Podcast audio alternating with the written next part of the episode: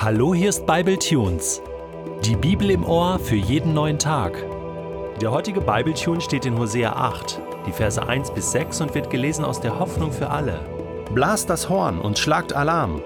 Der Feind stürzt sich wie ein Adler auf mein Land. Denn seine Bewohner haben den Bund gebrochen, den ich mit ihnen geschlossen habe. Bewusst haben sie meine Weisungen und Gebote verletzt. Sie schreien zwar zu mir um Hilfe und berufen sich darauf, dass sie mein Volk sind, doch sie verachten, was in meinen Augen gut und richtig ist. Darum gebe ich sie in die Gewalt ihrer Feinde. Eigenmächtig haben sie Könige und Hofbeamte eingesetzt, ohne mich, den Herrn, zu fragen. Aus ihrem Silber und Gold gießen sie Götterstatuen. Genauso gut könnten sie es wegwerfen.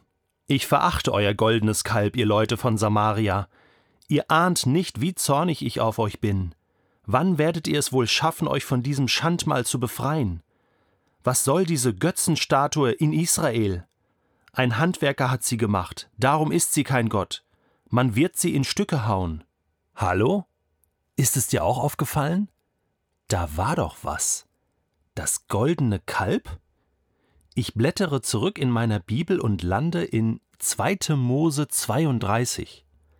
Und da steht: Da sprach der Herr zu Mose: Steig schnell hinab, denn dein Volk, das du aus Ägypten herausgeführt hast, hat etwas Abscheuliches getan. Wie schnell haben sie sich von meinen Geboten abgewandt. Sie haben sich ein goldenes Kalb gegossen. Sie sind vor ihm niedergefallen, haben ihm Opfer dargebracht und gerufen, das ist unser Gott, der uns aus Ägypten befreit hat. Ich kenne dieses Volk genau und weiß, wie stur es ist. Versuch mich jetzt nicht aufzuhalten, denn ich will meinem Zorn freien Lauf lassen und sie vernichten. An ihrer Stelle werde ich deine Nachkommen zu einem großen Volk machen. Irgendwie eine Wiederholung der Dinge, oder? Hat sich denn nichts geändert in Israel? Wohl kaum. Es ist ein stures Volk, und Gott hat es damals schon gewusst. Aber warum konnte Israel Überleben in der Wüste. Wie ist es dazu gekommen, dass Israel doch ins verheißene Land einziehen konnte? Gott wollte es doch vernichten, wollte doch Moses Nachkommen zu einem großen Volk machen. Der Grund hört sich so an. Doch Mose flehte. Herr, mein Gott, du hast dein Volk aus Ägypten befreit und dabei deine ganze Macht gezeigt. Warum willst du es jetzt im Zorn vernichten? Sollen die Ägypter etwa sagen, der Herr hat die Israeliten nur aus unserem Land geholt, um sie in den Bergen zu töten und vom Erdboden verschwinden zu lassen? Sei nicht länger zornig über dein Volk. Lass das Unheil nicht über sie hereinbrechen. Denk daran, dass du deinen Dienern Abraham, Isaak und Jakob bei deinem Namen geschworen hast. Ich lasse eure Nachkommen so zahlreich werden wie die Sterne am Himmel. Sie werden das Land, das ich euch versprochen habe, für immer in Besitz nehmen. Da lenkte der Herr ein und ließ das angedrohte Unheil nicht über sie hereinbrechen. Ist das nicht genial? Das ist die Geschichte aus dem Buch Exodus. Und wir lernen hier zwei Dinge. Das eine ist, es muss ein zweifacher Exodus stattfinden. Der erste Auszug ist der Auszug aus Ägypten, der Auszug des Volkes aus Ägypten. Und der zweite Auszug, der zweite Exodus, ist der Auszug Ägyptens aus dem Volk, ist der Auszug Ägyptens aus den Herzen der Menschen. Und dieser Auszug, dieser zweite Exodus, scheint wesentlich schwieriger zu sein. Denn egal, wovon wir uns lösen, trennen, wovon Gott uns zunächst mal befreit, wovon wir weglaufen können, wegziehen können, ausziehen können, wir nehmen immer etwas mit an Prägung, Gedanken, an Erinnerungen, an Verletzung, wir nehmen es mit in unseren Herzen es ist in unserem Denken, es ist in unseren Gefühlen. Und so oft ist da Ägypten noch drin, in uns. Kennst du das? Du hast gedacht, Mensch, ich bin da doch schon so lange nicht mehr gewesen. An diesem und jenem Ort. Ich bin so lange schon nicht mehr mit diesen Menschen zusammen gewesen, die mich so schlecht beeinflusst haben. Ich habe schon lange nicht mehr diese und jene Filme gesehen, die mich immer so runtergezogen haben, diese und jene Musik gehört, die mich schlecht beeinflusst hat, so lange schon nicht mehr Alkohol angerührt, bestimmte Dinge gemacht, die mich kaputt gemacht haben. Du bist weggelaufen, Gott hat dich befreit, du bist ausgezogen von Ägypten. Und doch holt es dich immer wieder ein in deinen Denken und Gefühlen, in deinen Erinnerungen, weil da immer noch etwas drin ist in deinem Herzen, ein Rest Ägypten, von dem du ausziehen musst. Dass das bei Israel so war, das sehen wir jetzt im Buch Hosea. Viele Jahrhunderte später ist Israel immer noch im Kopf mit dem Herzen in Ägypten.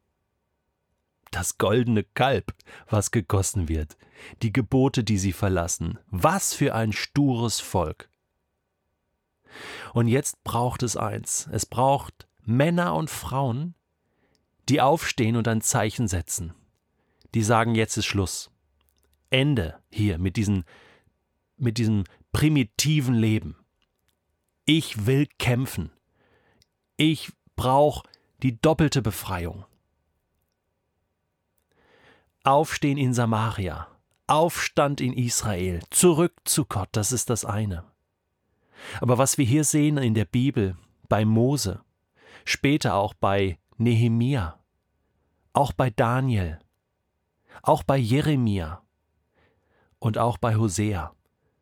Wir brauchen auch Männer und Frauen Gottes, die aufstehen und stellvertretend beten. Mose tut das hier. Erinnert Gott an seine Verheißung, an seinen Bund, an seine Versprechung. Und macht auch deutlich, Gott, wir sind ein fehlerhaftes Volk. Sei uns doch gnädig um deines Namens willen. Und da lenkte der Herr ein. So zornig er war, so viel er sich auch vorgenommen hatte, Israel sogar zu vernichten, er hatte Erbarmen. Und das wird auch im Buch Hosea so kommen. Und es zeigt mir eins. Es zeigt mir eins. Es liegt an uns, aber es liegt auch an Gottes Gnade und sein Erbarmen und sein Wollen. Alles klar? Deswegen zum Schluss zwei Fragen an dich. Welchen Exodus musst du noch erleben? Den ersten raus aus deinem Ägypten, aus einem Worst-Case-Szenario? Wo brauchst du Befreiung? Und wo brauchst du auch noch den zweiten Exodus? Wo müssen Dinge in dir noch geklärt werden und befreit werden? Raus aus deinem Leben. Und wo brauchst du da Hilfe? Stellvertreter und Stellvertreterinnen, die für dich einstehen und für dich und mit dir beten, wo du vielleicht sagst, ich kann das gar nicht allein, ich schaff das nicht. Ich meine, wenn du gefangen bist, dann brauchst du Befreier. Und Gott will dein Befreier sein. Jesaja, Kapitel 61. Diesen messianischen Text, den Jesus auf sich bezieht. Und wo es auch heißt, Ketten werden gelöst, Gefangene werden befreit. Das Gnadenjahr des Herrn ist angebrochen. Schulden werden vergeben. Ein Neuanfang ist möglich. Und ich weiß, diese Texte in Hosea 7 und 8 und 9, die sind so schwer, weil sie haben so einen Hauch von Endgültigkeit und manchmal denkst du auch, mich umgibt ein Hauch von Endgültigkeit oder vielleicht sogar ein ganzer Sturm. Aber es ist nicht so.